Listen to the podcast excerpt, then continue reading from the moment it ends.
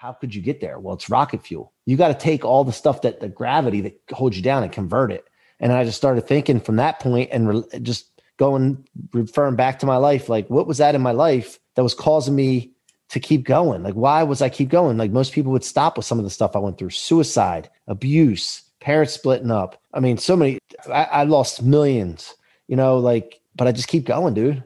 so that's where it came from. And then I just felt like I had to bottle it and put it in a book and get it out to people, man. And and, I, am just I, I want this thing to get into people's hands. I'll never forget that day when I asked myself the question: Is this it? Is this all there is to strive for in life? That day, I set out on a journey to find more. Now, I am sitting down with the most fulfilled to teach us the tools and tips they use to get there so we can do it faster. Think different, earn different, live fulfilled. This is Contrarian Cash Flow. Welcome in, Contrarian Cash Flow. Today I've got C Rock Mike Sirocco with me. Mike, what is going on? What's up, John? How you doing, man? Hey, I got to start off the show with gratitude. I love to start every show with gratitude that I go on because it's so important for people to really understand how grateful I am to have the opportunity and humbled I am that people actually want to interview me and hear my voice. It's it's an honor. So thank you. Yeah, man. Well, it goes both ways. I really appreciate you taking the time to get in here. I'm, I'm excited to get into rocket fuel and, and see what we can help share with the audience and, and take them into outer space. So, uh, for those folks that don't know, C Rock, so he is a business owner and author. Well, we're going to be getting into that. Uh, loving father and husband, host of the What Are You Made Of podcast, and of course, the leader of the rocket fuel movement. So, C Rock, what do you got going on right now? Man, there's so much. You know, I'm like Babe Ruth. I, I take tons of swings. I strike out a lot and I hit a lot of home runs. I mean, it's, uh, you know, that's what I try to do. I know I try to limit my strikeouts, but I, am just a big action taker, man. And, and I just, I can't sit still. So I'm into tech. I'm into writing books. I'm into podcasting, hanging out, meeting great people. And of course, I have a large mortgage division too. I don't know if you knew that or not, but, uh, I have that as well with three of my best friends and my little brother, who are the leadership team that run the day to day of that operation. So just a few things, a few yeah. things to keep you busy. Yeah. I'm sure I forgot some things. So. absolutely, absolutely. So we'll normally jump into your journey, but there's a, there's a couple things you've touched on before in, in previous interviews that you've talked about that I think is really inspirational, and especially for this particular audience, folks that are in that you know middle middle of their career and kind of looking, hey, is there something more that I can do outside of just you know having a good high paying salary job, and kind of what else can I do to maybe go down the entrepreneurial path? So it's something that I've struggled with myself and getting more and more comfortable with. But being known, being more active in social media, cr- creating content, be it video, podcasting, quotes, things of that sort. So, can you just touch upon just your perspective and you know what you really need to do from an entrepreneurial perspective to start building success in, in this current environment? Yeah, you know, I'll tell you basically, I was in a situation where I felt like I was a prisoner in the mortgage industry, kind of relying on the rates, kind of relying on the economy, kind of relying on people to call us or the owner of the company that I was working for, relying on him to buy leads or get leads. And I just felt like a puppet, man. I felt like I was in a cage with someone else had the key and I couldn't go anywhere. And I didn't like that feeling anymore. So I said, enough's enough. You know, I, I found mentors by first of all from afar looking at people that are doing what i wanted to do and started paying attention to it and asking questions. And you know then i just figured you know what? I'm not getting known. I'm not getting known enough. So then i started with my local market. I'm like well i got to get known locally. So I'd go out to networking events and this and that. And i'm like that's not that's not doing it. It's not big enough. Then i started looking at my region my my, my state i'm sorry my county my state then my region and i'm like ah, it's not big enough and then i said well, now how about the country I got to get known all over the country, man. I got I got to be known for doing something, and then the local market will take care of itself. And then from there, I'm like, you know what? Might as well just go globally, or if there's aliens, let's find out if the aliens can find out who I am. And I started thinking this way. Now, I'm not saying there's aliens, of course, because people start getting crazy when you start talking about aliens. But and I'm not saying that I could even reach them. But I started thinking about that. And when you, your mind starts to think, your mind's a powerful thing, and you start to bring reality into the world, and you start to bring concepts in. Wait a minute. Well, what if I could, or how could I do that? And so that's what happened. And I started thinking to myself, all right, I got to get known globally. And I started waking up every morning, like, how could I get known into a point where people, I'm a household name. Now, I will tell you, I don't have it right here. I do it right here. I have this book right here. And I write my goals down because my mentor told me to. Grant Cardone's my mentor, one of my mentors. And I'm sure people have heard about writing their goals down and how powerful it is, but he writes them down in the morning and the evening. I wrote down all the time. I C Rock is a household name globally. C Rock is not is going to be anything. I just started writing it down. So then I start having to live by that because I'm not going to write something down that I don't believe in. I'm not committed to. And that's basically how it all started. So first of all, you have to have that foundation. All the strategy in the world, social media, posts, repurposing, LinkedIn, Facebook, all the, none of that matters unless you're committed. You have to be clear on what you want, and then you have to be committed, like like burn the ships, they say, right? And then from there comes consistency. All right. Because none of that, none of that other stuff matters if you're not going to get those three C's I just talked about clarity, commitment, and consistency. Once you have those three things, then you could start looking at strategies. And because you're going to run into strategies that work, you're going to run into some that work okay, and some are going to not work at all. And when they don't work at all, it's frustrating. And you got to know that you're committed and you're clear on what you want to do, and you're going to be consistent no matter what to get through those adversities. And so that's why I always start with the foundation. So that give you a little bit of that. I mean, you can ask some more, ask some questions. Does that make sense? Yeah, no, that's awesome. And I think you know, I mean, like you talked about the three C's. I mean, I think the clarity is something a lot of people struggle with, right? Because they're trying to say, you know, I want as I want my net to be as wide as possible. I want to bring in as many potential prospects to this, but then also the commitment commitment. Because I know even myself, and I don't know if you've experienced this, but you know, you have a thought and you're like, this is going to be a great post, or this is going to be a great piece of content, you know, and then it's a dud, right? Or then you yeah. just put something yeah. off the cuff, and people are like, oh my gosh, this is so inspirational, and you're just like well, that was just me, you know. I just yeah. woke up and was like, this is kind of interesting. Let me just throw it out there. Um, so I think the point that you made about the being known, though, why? So, so why is for? I guess from my perspective, being known is important because it your your product is kind of irrelevant in regards to how much it can help people or what it can do to the broader audience if they're not aware of what it is. And I think that's kind of where people don't understand is they say, "Hey, I've created this widget or this program or this process that is transcendent, right? It's going to change the way business is done or, or change people's lives." But the problem is, if not enough people know about it, how can you really get out there and help people? And so I think that's kind Definitely. of why people struggle. So, so why do you think being known is so important? Well, it's not just being known; it's being remembered too, right? So somebody can know you and then they can forget about you. So two biggest problems businesses and salespeople have is nobody knows who they are, and then the second one is people forgot about you. They knew you and they forgot about you. So if that's the two biggest problems, I should spend ninety five percent of my time on what one and two getting people to know me and get them to remember me, and that's all I wanted to focus on. And so that made sense when Grant kept preaching that to us that started to make sense. And I'm like, Shh, I don't understand why I didn't get this before. Like I, I didn't understand it before. It's like, it's like people, you know, my uh, managers in the past when I was working for someone used to say, you know, make phone calls. It's a numbers game. And I'm like, yeah, that makes sense. It's that, but I didn't really think about the fact that it's at, at attention, attention, attention. You got to be in. And then because I think when I started to grow up and become an adult, I've started to realize. And, by the way, when I was younger, I wasn't as busy. I was more chasing girls, partying, and where's the next party at? You know, and I didn't realize that there's things coming at people from all angles as you grow up to be an adult when you have a family and kids and this and that, that you have to stand out. You have to get it. So maybe I didn't understand that when I was younger. And as I've grown to be in a family, being a father, husband, business owner, understanding now, okay, somebody wants to get my attention. They got to yell and scream and shout. Maybe that didn't register before, but now it does. But um, yeah, you're, none, nothing matters if nobody knows you. If if nobody sees you, nobody hears you, nobody smells you, it doesn't matter. And so that's what I started to focus on. I, I, brought that to my team. Our mortgage business started to blow up. And uh, when our graph of production starts to go down, what do we go to? Guys, we need to promote. We're not promoting enough. We're, we're not getting out enough. We, that's the answer. There, there's no other answer. If business starts dying, the economy, see, in the mortgage business, we rely on rates for refinances and, and rates affect some volume. However, right now rates went up a little bit the volume starts to go down. We notice it because we see the graphs. We watch the beginning of the sales cycle and we say, wait a minute, something's not right here. And alert goes off in my head, and which gives me some anxiety to take action. And immediately I go to my team and say, guys, rates are going up. Are you going to be a prisoner to the rates going up? And then the business is going down and you're just going to say, well, I'm not successful because of the rates, or I'm not successful because of COVID. Or are you going to say rates are going up? Everybody else is going to suffer and be a victim to this. I'm going to take advantage because while they're being victims, I'm going to raise my level of action, my attitude, and promote like a maniac. And I'm going to benefit from this situation. And so that's a little bit of it in a nutshell.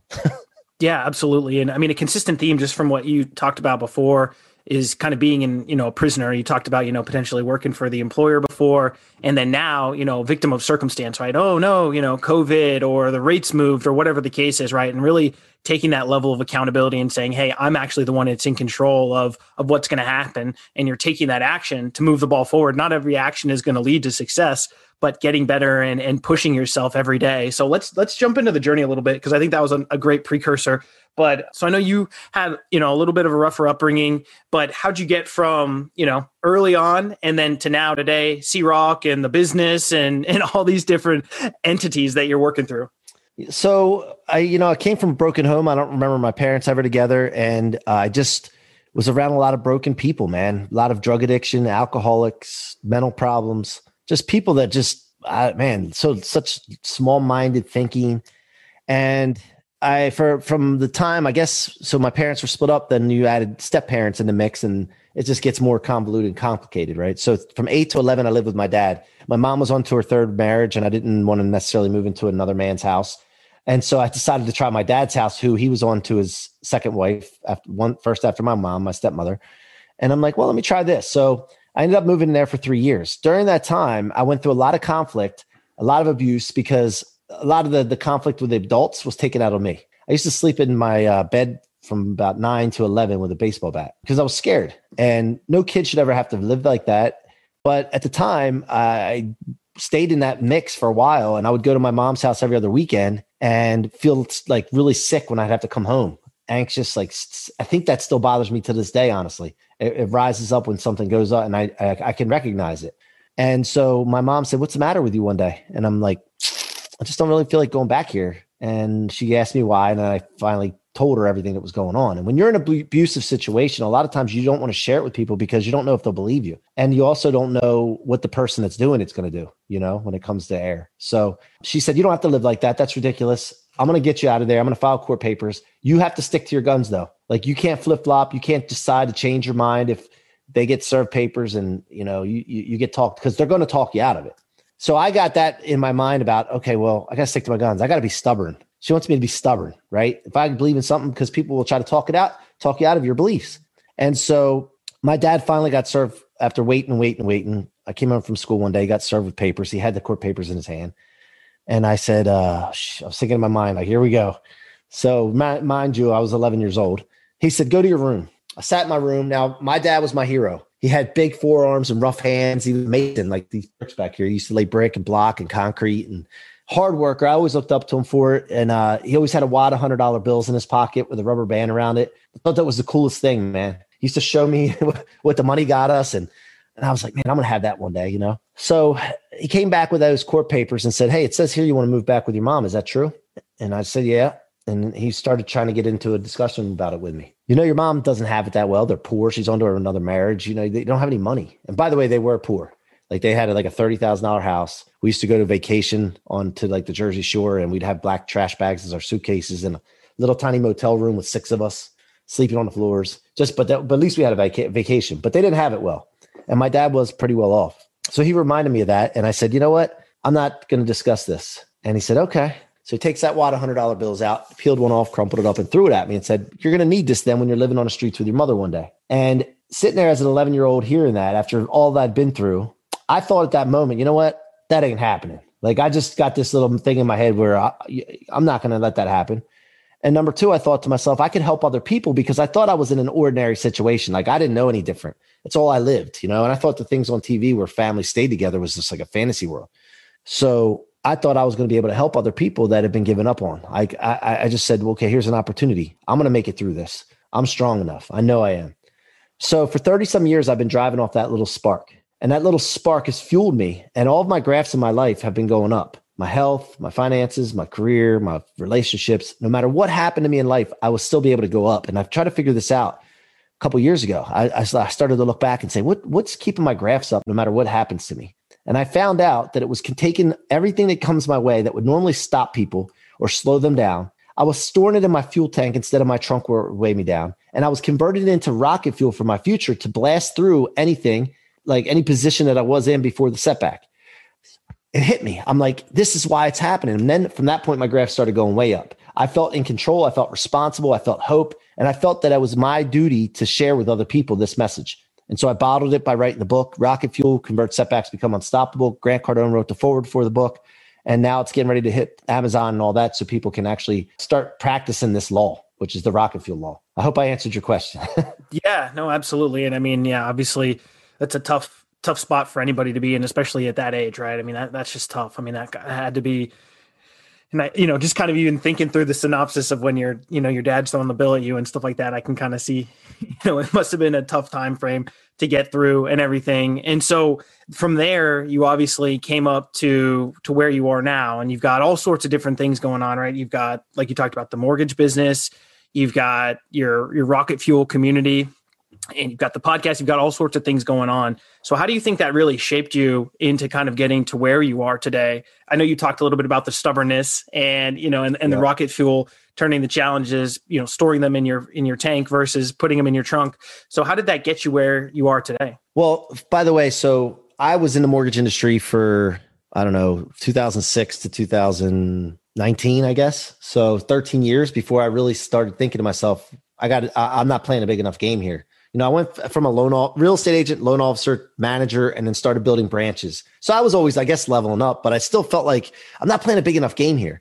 And there was one phase when the mortgage industry we, where we worked for a company and we were building branches under it, and I got caught up in identifying myself as the leader of a mortgage branch. That's who I was. Instead of I'm C Rock, who happens to do mortgages. That's one thing I do, but I'm also a father, a husband. I got caught up in this identity. That company crumbled because of leadership, some things that they did. Uh, I take responsibility because I always take responsibility for it. And there's things I could have done to possibly maybe slowed it down or helped. But at the end of the day, some bunch of people exited that company. And I was left there thinking to myself, I'm such a failure because that's what I identified with. That was it. Division manager, mortgage company. When that went away, I felt like I was nothing for a period of time.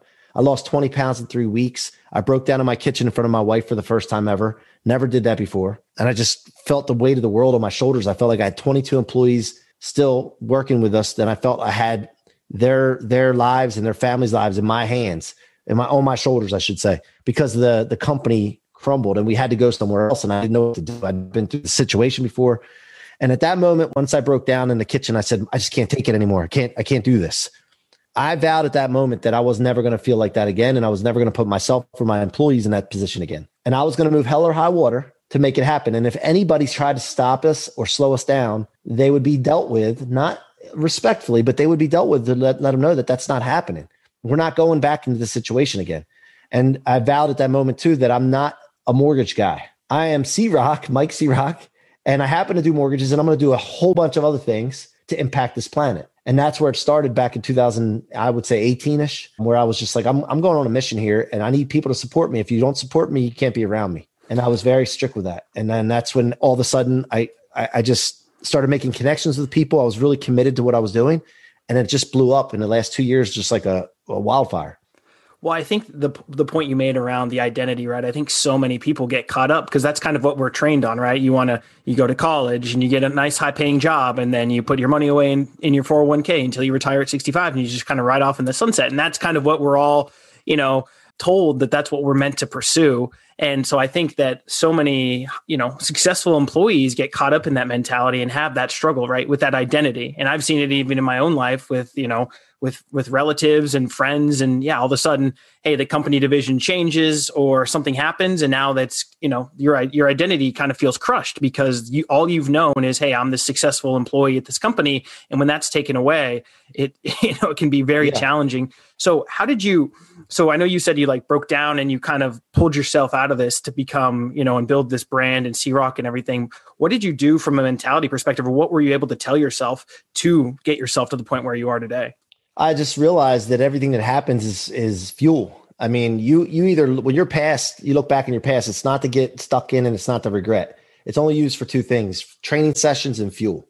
And I became aware of this this whole thing. And I, once I became aware of this, I felt like I could be unstoppable. And one really, what it, it does make you unstoppable because things in life that come your way, if you take anything that would normally stop you or slow you down and convert it to fuel, then there's nothing stopping you. Now I can't dunk a basketball. I'm five foot five foot six and three quarters. So if I need a trampoline for a basketball to dunk a basketball, but spiritually, mentally, financially, in business. I just feel like whatever we set our minds to, we're going to accomplish. And anybody that does not want to buy into that has to exit. And it's okay, but they just can't be around us. It's very, very, very sensitive to that. And so, you know, it also, by the way, it also, John, in, in uh, relationships, you know, husbands, wives, mothers, fathers, you know, sometimes we identify as that one thing and we get so pigeonholed into that one area. And then when something happens, like if you're have relationship problems or what have you, you feel like you've lost your identity. And so it's very important. They talk about being well rounded. It's very important to identify as yourself that does these other things. And so uh, I've learned a lot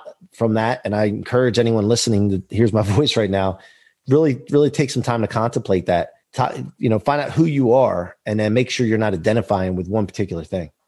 I love that. I haven't heard it worded that eloquently before, but I love like you're talking about. You know, you need to be well rounded and identify as yourself, and become. You know, be, continue to get better, uh, a better version of yourself on a daily and, and annual basis. But don't necessarily identify as any of those things because kind of even to the employee realm or relationships, not everything's within your control. People change time. You know, I mean, yeah. I'm much different than I was in my marriage 10 years ago. And I'm sure, you know, you know, 20 years ago, you're, you're a different guy in, in some aspects as well. And so I think that's why it's important to, I, that's a great way that you phrase that as far as being well-rounded. So, so one thing you talk about a lot is mentors. And obviously, you know, you talked about Grant helping you out and being one of your mentors currently. Is that something that's always been in your in your tool belt or is that something that's been more recent kind of ever since the, you know that time frame changed? You know I, I think i've had mentors all my life but i didn't have the right mentors. You know a mentor doesn't have to be someone that's going to lead you in the right direction. Sometimes you latch on to someone and you start following someone that's on the wrong path. And i've had some people relatives this and that that were not on the right track. And i would follow them because i looked up to them they might have been uncles or cousins or what have you or and then in business, you know, you latch on to people and you start following people that you they seem like the right person that is where you want to be, and come to find out they are not ethical or they're not more, and you realize that, and you're like, shoot, I wasted that time. It's what I learned from them that was good, and kind of filter that out through my own core values because I am moral, I'm ethical, I want to do things the right way, and then so I think for my whole life. I've had mentors here or there that weren't always the best. I got some lessons from them sometimes lessons not what not to do. But in business, I had one particular guy named Joe. He was um, my first business mentor, I would say. And I worked for him for nine years. He taught me a lot about sales, a lot about business. But his thing that I don't agree with now is that he he was shrinking and he wanted to be small because he didn't want to have headaches of employees and this and that. And to me, you got you, you only have headaches with employees if you think you're going to have headaches with employees. See, it's a mental thing. What you start to think and what you say is what you do, and then what you do is becomes your picture. And so, to me, I just for for him, you know, he's still a good buddy of mine, and still talk to him. But sometimes you can outgrow your mentors. And so, yeah, man, I've always had. But but what lit the fire though was Grant, and then Brandon Dawson, who works with Grant, guy named Richie Dolan, who was in the 10x uh, community as well. Jarrod Glandt, who's the president of Cardone. I just like I, I attracted to what their message is and and thinking big and never satisfied where you are because you really have a potential that you don't know about.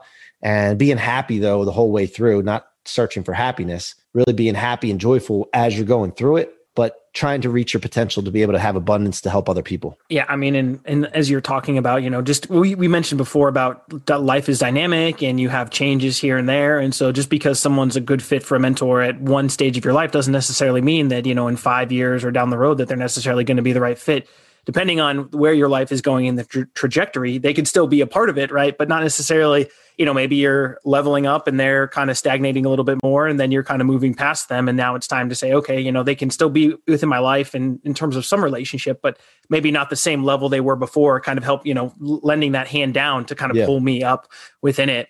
So, one of the things you've talked about before is being comfortable telling your story. And I think, kind of going back to the first point we talked about, about being known, I think it it can be tough for folks sometimes. And I guess I kind of fall into that bucket because I think that's one thing that I had trouble with is like, well, my story's not that interesting. You know, I had, I mean, I was very fortunate. I had a very fortunate upbringing. I was upper middle class, didn't really have a ton of challenges. Obviously, you know, no challenges in regards to food on the table. We got to live, you know, we didn't live extravagantly, but we lived a nice life and I was very comfortable. Right. And so I think, you know, when I look at myself, I'm like, well, my story's kind of dull. You know, what's, what's exciting about it and, and what can. I do? And so I think you know, just from an audience perspective that may kind of be having that struggle with, you know, well, my story's not that interesting. What's kind of your recommendation of folks that are trying to pull that, that out and maybe be more interesting? That's not up to you to determine. By you doing that is not you, but people in general. I'm not calling you, but you are. You're selfish if you think that. Think about it. You're thinking to yourself and you're trying to come up with the fact of it's interesting or not. When that could impact some one person, two people, million people. So maybe it's just that you are underestimating the power of your story to inspire millions of people. Maybe you think to yourself, like I did, I was embarrassed.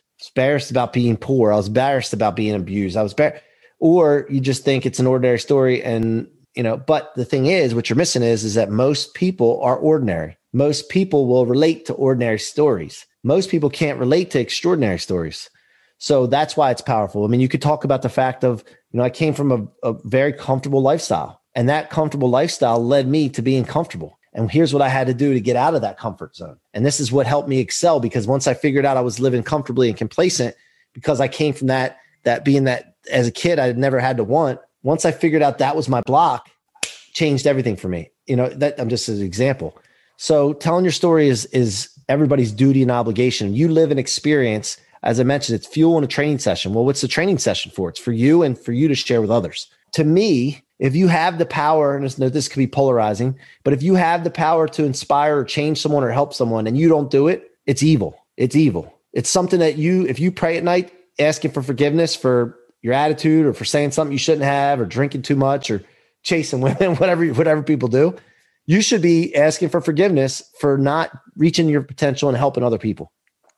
Yeah, and I mean, kind of just as you mentioned, I mean, I think that's what got me over it. Is everyone starts out saying, "Hey, I need to touch millions of people," right? And I think what really helped me was if I can just impact one other person, right? I know other people are feeling this, this, you know, this same feeling or whatever. Like you said, hey, you know, you, hey, I, you know the feeling of comfort did allow me to maybe lead a little bit more complacent of a life at the time. And now it's like hey what am i going to do to push past that? And i think you know it's not necessarily uh, to your point exactly it's not for me to decide how interesting it is but you know what i'm doing to continue to better myself is something that i can lend to somebody else that you know maybe is coming from the same circumstance and feeling the same way. And so i think for me that's what really helped was if I can just touch one person or just help one person instead of starting off saying, "Oh my gosh, I need to get, you know, 2 million followers or whatever the case is." I think that was really what helped push me into trying to share the story because everyone regardless of how comfortable or uncomfortable your life is, you're going to have successes and struggles, right? Yeah. And I think, you know, how do you define those and how do you come, become better at articulating them so that they can empower other people that are feeling and having the same challenges in their life at that point in time? Yeah. The other thing is, uh, I, I just posted something about this the other day. If you really want to make a difference or an impact or achieve something, you have to keep doing it consistently. I mentioned consistently earlier to the point where it's like just over the top. Because what happens is if nobody's paying attention to you or something doesn't work, most people just stop right there. Oh, it's not working. Nobody's paying attention. I'm not getting any feedback. I'm not getting likes. I'm not getting this. The problem with that is, is that people do not take you seriously until they see you over and over again and realize that you're not going away. They don't believe that you believe in your product or what you're trying to accomplish strong enough to keep going at it. So me, I'm stubborn. And what I mean by stubborn in definition, if you look it up in Merriam Webster Dictionary, it says perversely unyielding. I have a mission and I am so perversely unyielding to that mission. I keep coming.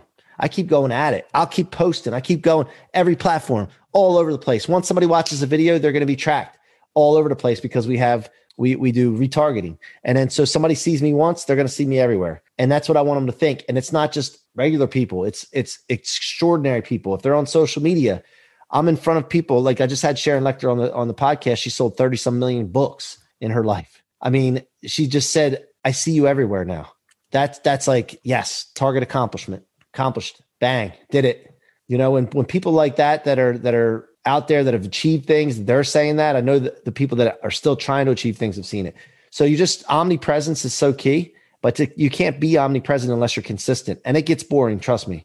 I get, I get, I, I have a mission. I care about it so much, but I can tell you at times I'm just like, I don't feel like doing another video. Like I, I don't feel like doing another podcast. Today I'm refreshed, by the way. I was looking forward to this, but but there's some days where it's like it's sunny here, it's raining, it's miserable. I'm like, man, I don't feel like going down in the in the studio, man. Like, but I do it anyway because I remember I need to be stubborn. I need to be perversely unyielding. I remember my mission, and nobody's going to take me freaking seriously unless I do it every day and I keep coming at them.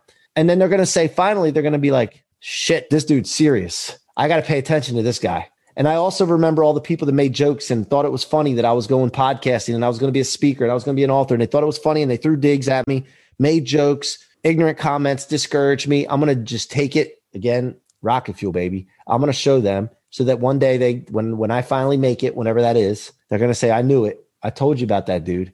So that's what it's all about, brother.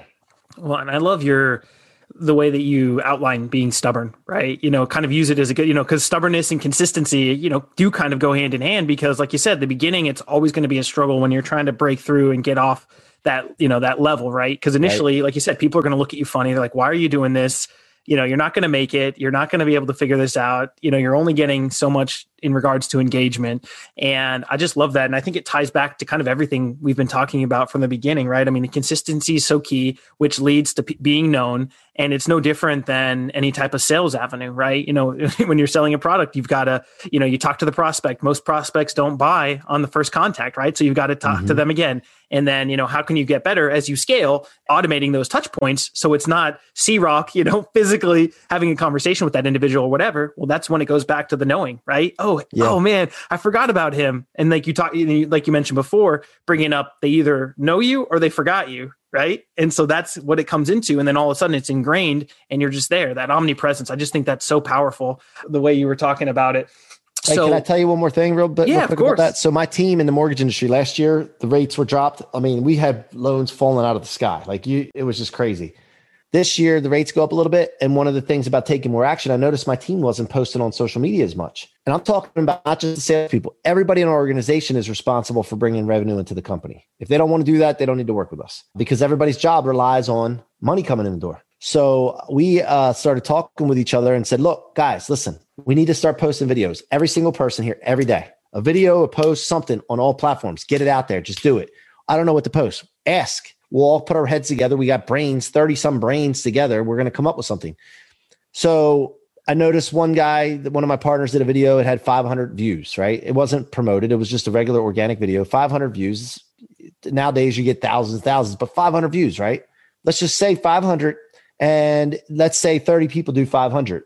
That's 15,000 views in a day. We do that five days in a row, 75,000 views. We do that for a month times four, that's 300,000 views. Every four months, that's 1.2 million views. By the end of the year, you have 3.6 million views if everybody on our team just posts once a day.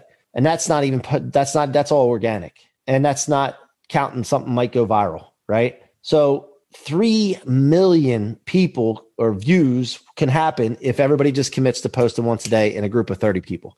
And so we've done that. And the one lady said that she was hung up on it. She I didn't know what to post. She just did her first video the other day and she had three people reach out to her as soon as she put it up there about refinancing and buying a home. And she was amazed that it worked. And I said, Why are you amazed? Like, why are we amazed at this? Like, this is something that I told you if you don't get known, nobody knows who you are, you're not going to get business. Now they knew who you were, they knew what you did, they had a need, they called you. It's very simple, but we don't think that way a lot of times. Oh, I think that's awesome. And and the fact that to your point, you know, everybody in the company has a responsibility around helping grow the company revenue because at the end of the day, the lights aren't going to be on, the company's not going to be successful. So I just think that's such a cool, cool idea. And and you know, most companies are more run of the mill, you know, hey, salespeople go out, you know, they they pursue leads and bring them in and try to close deals. But I just love the fact that because I think from a brand perspective too, people can gravitate towards that, right? You know, I mean, it's kind of mm-hmm. cool. It's like, hey, you know, and then also, I mean, not everyone likes to deal with a salesperson, so it's a little bit yeah. less, you know, less yeah. adversarial sometimes. And like, oh, okay, well, she's just not she's just, but you know, hey, she's a you know whatever mortgage processor or whatever you know whatever the case yeah, is. and she's trying to she's originator. trying to help me. Yeah, she's trying to give me some information to help me. You know that kind of thing. Yeah, absolutely, absolutely. So, so you've talked about the rocket fuel a lot, but how how did that come about? Right? I mean, how did how did you kind of materialize that, and how did you kind of define it to the point where now, obviously, it's kind of your you know your mantra and obviously the book that you just authored. Yeah, I was writing. I was a uh, doing an interview with Grant and I asked him, he's always grinding, he's always pushing, he's always doing more, he's always leveling up, which is a great mentor to have because you can never catch them if as long as they don't stop, right? And I just said, man, when's en- I don't want to say when's enough enough because I hate that because it's never enough. But I'm like, when is it going to be a time where you feel like you're away from you? You've produced enough, you have enough money. Again, I hate that word enough, but you have the amount of money that that keeps you from being able to be touched. I don't want to say f you money, but where and I talked about outer space. I said, when is it enough to get like, where are you going to get into outer space away from gravitational pull where something can pull you back down? That's what I was getting at. And he said, ah, I don't know, man. People don't want to really want to have that conversation. They don't like the answer to that question. And we got into it a little bit. And I'm like, start thinking, I'm like, well, that's how could you get there? Well, it's rocket fuel. You got to take all the stuff that the gravity that holds you down and convert it. And I just started thinking from that point and re- just going, referring back to my life, like what was that in my life that was causing me to keep going? Like, why was I keep going? Like most people would stop with some of the stuff I went through suicide, abuse, parents splitting up. I mean, so many, I, I lost millions, you know, like, but I just keep going, dude. so that's where it came from. And then I just felt like I had to bottle it and put it in a book and get it out to people, man. And and, I, am just I, I, want this thing to get into people's hands. It's like a long drawn out process. I never did this before, but the editing part of it was it was a crucial part because I wanted to make sure it was a good quality book. Well, the consistency and the stubbornness, right? I mean, those are yeah. those are the big drivers and common themes throughout. so so what was it like actually writing the book, and and how long did it take from kind of tip to tail to well at least close to uh, you know to get at least in the hands of the editors and, and almost out the door it's emotional roller coaster some days you have all the words coming to you and flowing and other days you don't and you have a deadline and you're like i need to get this done and you just can't like you can't think of anything and then you write something and you're like oh man this is this is crap i mean i just wanted to get through it so bad i wanted to be able to say i wrote a book it's a good book quality book but i also didn't want to rush it so it, it was a grind and you also want it to be you also want it to be known. You want it to be significant. You don't want it to just be a book that you wrote and less than 100 people buy it, 10 people read it. You know, I, I went from the start right in the book. I said, this is going to be a bestseller. I told my team, I said, we're writing a bestseller, guys. This is not going to be just any book.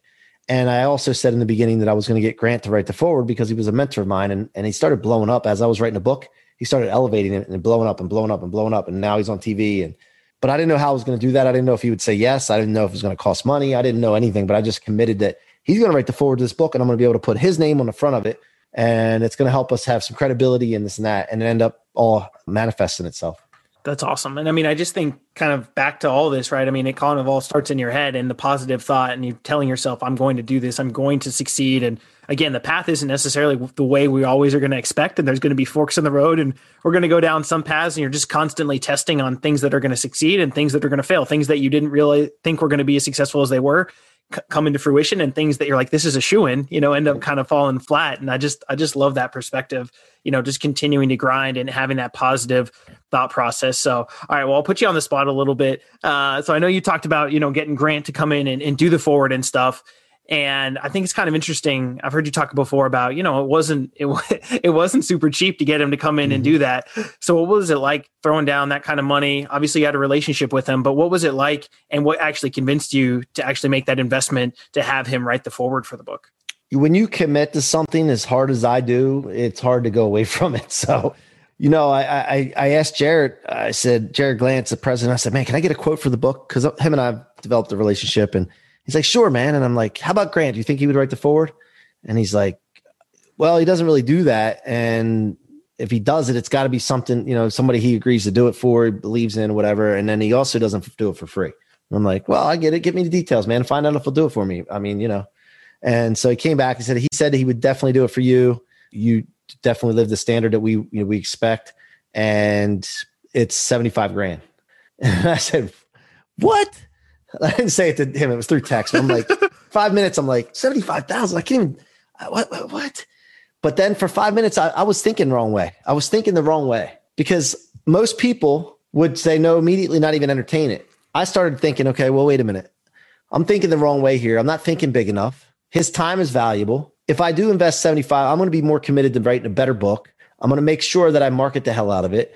Uh, it's going to commit me. It's going to pull me forward into success but I don't want to use my own money for this. So then I started thinking, I talked to my wife, I talked to my publisher. I'm like, 75, but what if I what if I did it? What a story that would be. And they're like, You're not even deciding on this. You've already decided. Just go do it. And so I'm like, all right, well, then I first have to be good with, okay, I'm gonna do this, but I gotta use worst case, I gotta use my money. And then I started thinking, okay, well, what if I didn't want to use my money? So then I said, you know what?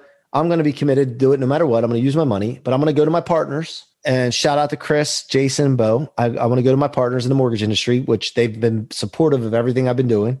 They run the day to day operations of the mortgage business. I go out and find other ventures for us to get into, and they all we all share in it.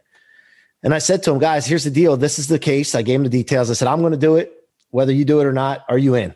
And I went to them each individually, separately, and they all said, "We're in. Let's roll." And so then it became instead of 75,000, became 75,000 divided by four, which is about 17 and a half thousand. You times take it take it as a write off because it's a business expense. Now I'm down to what maybe twelve thirteen thousand dollars out of my pocket for the for the foreword. Now everything that comes from the book, everything speaking engagements, the, the the products that we're doing. The by the way, I have a tech product that's coming out that's going to be worth billions. All that we're in together because they've supported me and believed in me, and I felt that it, for me to have the people around me the right circle believe in you, encouraging you is so important that it was worth doing that and then taking them on this mission with me.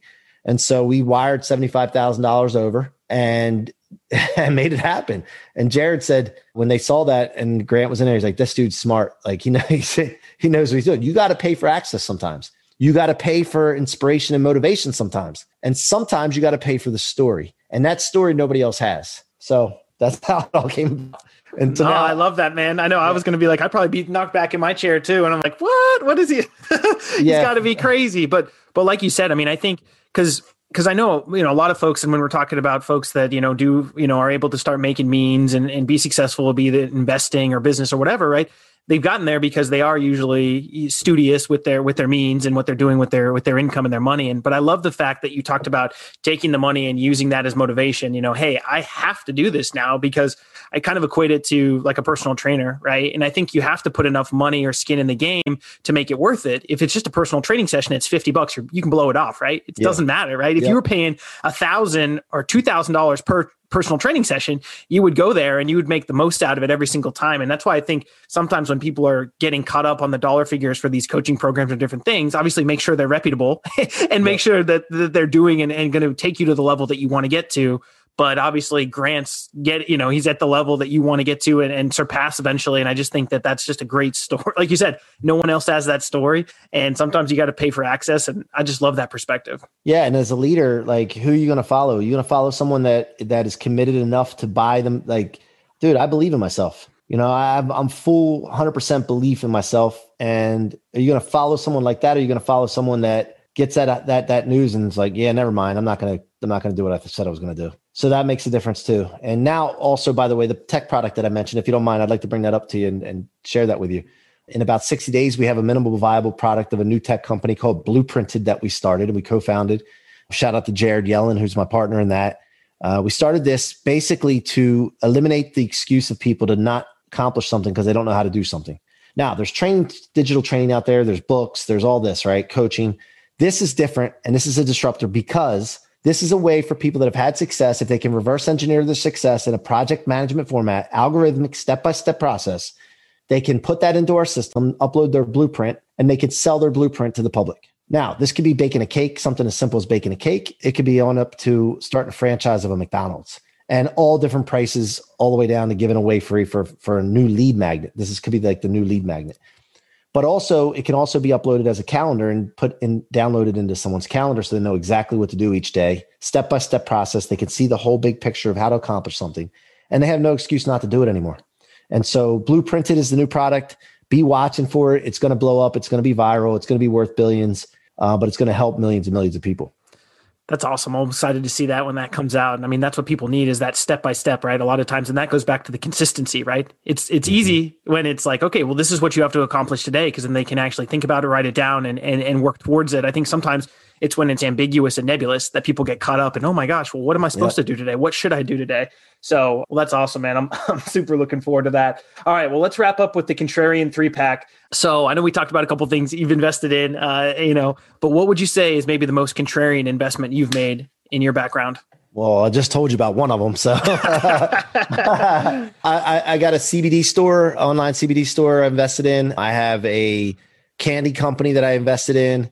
I invest in companies, man, and I invest in you know businesses, and that's where most of my money goes. It goes into me, investing in myself, which nobody can take away, and it goes into businesses. And you know, at some point, you know, really, I believe this app will be worth billions, and we'll exit. If we don't exit, we'll be it'll be cash flowing, and I'm going to take that money and go into other tech products because I'm really believing in tech now as unlimited scale, and I have you know opportunity now that anybody has any ideas. If you're listening to this, DM me if you have a tech product idea uh, we have a tech lab where we where we develop tech products, and I'm basically my aim is to start a tech portfolio. That's awesome. And I mean, I, I, think that's a great way to go. And like you talked about the scalability, that's the nice thing about the tech products is once you build out the back end, you know, that's why the the licensing business is such a great business and everyone's in that subscription, you know, hey, you've got to to get, you know, blueprinted, you've got to be on an annual subscription, right? It's nice to get nice yeah. to get those monthly checks coming in from from your subscribers. So I know we talked a lot about business, rocket fuel, all that good stuff. What's your favorite thing to do outside of work and and all this stuff with with family and friends? My favorite thing is well i like to golf. I'm a golfer but that's kind of boring to talk about for most people. So let's talk about travel. I mean i really enjoy traveling to warm tropical locations seeing the culture in different countries and companies and then just sharing that with my family because when i was a kid i didn't get to do those kind of things. And so seeing my kids you know go to go to mexico or go to uh, jamaica or you know different places like those tropical places to me, that's just that's what I like to do. And every day that I when I don't feel like doing something, and besides my purpose, my mission, that's one of the things that I always like remember. Like I'm gonna have a day. I'm busting my ass now because I'm gonna have a day where we can go and spend as much time as we want those places. And so I would say that that travel is the is the thing. I love that, and yeah, I think I, am a big travel fan too, and obviously it's tough right now with COVID and everything. You can get out a little yeah. bit. We've been we've been fortunate to get a couple places, but I think it's also good to get perspective too, right? You know, and how yeah. other people live, and especially when you start going to some of these other countries, you know, you can kind of at least realize in some circumstances how fortunate we all are, right? In, in a lot of ways, and so I think that's a really powerful tool, especially teaching the children. So, what offers you the most fulfillment in life? You know, I think accomplishing anything I set my mind to when I accomplish something and I see results, that's the most fulfilling to me. I, I feel like I have to do something. I have to, I don't like to say I solve problems. I like to find the source of the problem and knock that out. But I really like to just accomplish things that that are impactful. And when I'm not accomplishing something or I'm not seeing results, I get really frustrated and agitated. and uh, it's just the way I'm built, I guess. But I can't sit still. I'm always trying to get into something that's impacting. So I, I would say that you know achievement is the most fulfilling, fulfilling thing. Yeah, man. Well, and you're taking it to the moon, right? To the moon. Farther, rocket fuel farther, farther. outside the Milky Way. So, all right, Mike. Well, this has been outstanding. I really appreciate you taking the time. I know you talk about blueprinted a little bit, but what's the best way the audience can get a hold of you out there? You know, I'm on LinkedIn and, and Instagram, Mikey C Rock on Instagram. Check it out there. DM me. I answer all my DMs and uh, I love engaging with people. And if you have any questions about, you want to be one of the first founding members of Blueprinted, uh, we're looking for 500 founding members to, for people to go in, create an account, put a blueprint in there, and then we're going to unleash it and bring the crowd in. Just reach out to me. Awesome, man. Well, checking that out. You got your tech portfolio, you've got Rocket Fuel, you got the book coming out, you got a lot going on. So excited to see where it takes you. Thank you, man. Appreciate you having me on, man. Absolutely. Until next time, live fulfilled. Thank you for listening to Contrarian Cash Flow. I would greatly appreciate it if you left an honest review, hit subscribe so you never miss an episode, and share with someone you feel would find value. Until next time, think different, earn different, live fulfilled.